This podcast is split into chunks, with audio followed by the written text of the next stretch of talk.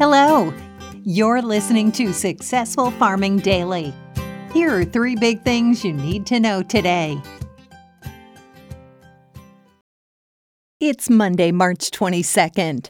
Our first big thing is wheat futures were lower in overnight trading, headed for a fourth consecutive loss amid favorable weather in the U.S. southern plains. Rain is expected in much of southwestern Kansas and the Oklahoma and Texas panhandles today and tonight, according to the National Weather Service. The precipitation likely will give overwintering hard red winter wheat crops a boost.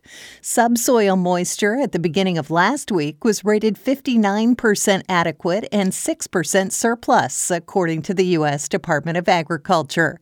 Topsoil moisture was 62% adequate and 14% surplus, the USDA said. The winter wheat crop in Kansas, the biggest producer of winter wheat, was 38% good or excellent, up from 36% a week earlier. The agency will update its crop progress statistics in the state today. Corn futures also declined overnight even after China made substantial purchases from U.S. supplies last week.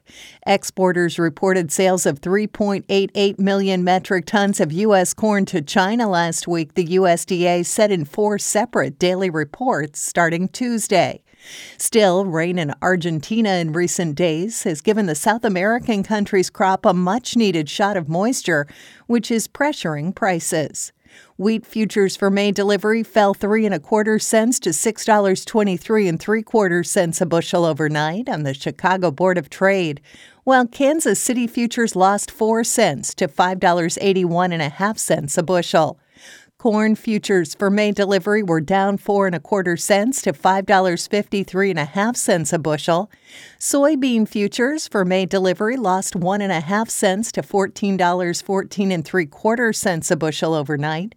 Soy meal fell three dollars ten cents to four hundred four dollars eighty cents a short ton and soy oil rose 21 hundredths of a cent to 54.08 cents a pound. Next up, money managers increase their net long positions or bets on higher prices in corn futures to a multi year high last week while reducing their bullish holdings in soybeans, according to the Commodity Futures Trading Commission. Investors held a net 360,786 corn futures contracts as of March 16th, up from 338,982 contracts a week earlier, the CFTC said in a report. Hedge funds and other large investors were more optimistic on corn after a buying spree in which China made large purchases from U.S. supplies last week. Speculators, however, weren't as positive on soybeans, reducing their net long positions to 145,202 futures contracts last week.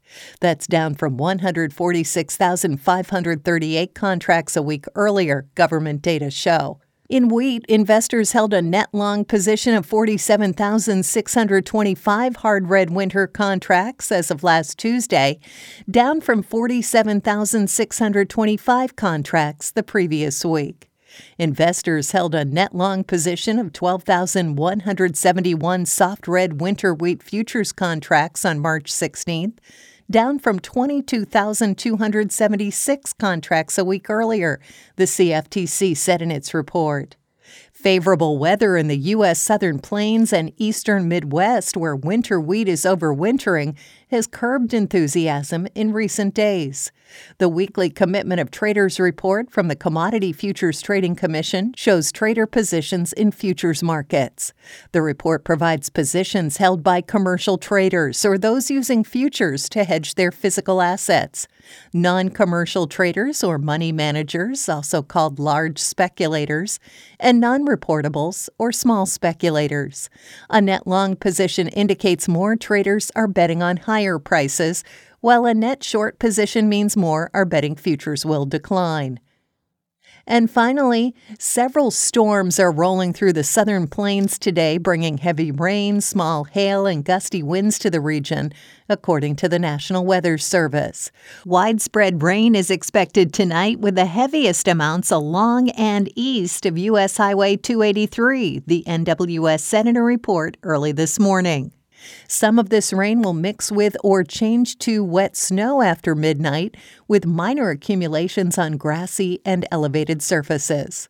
Winds are expected to gust up to 45 miles an hour at times into early Tuesday morning. The thunderstorms will end on Tuesday, but some light snow or rain is in the forecast for Wednesday, the agency said. Flooding continues along parts of the Mississippi River along the Missouri Illinois border due to recent heavy rainfall.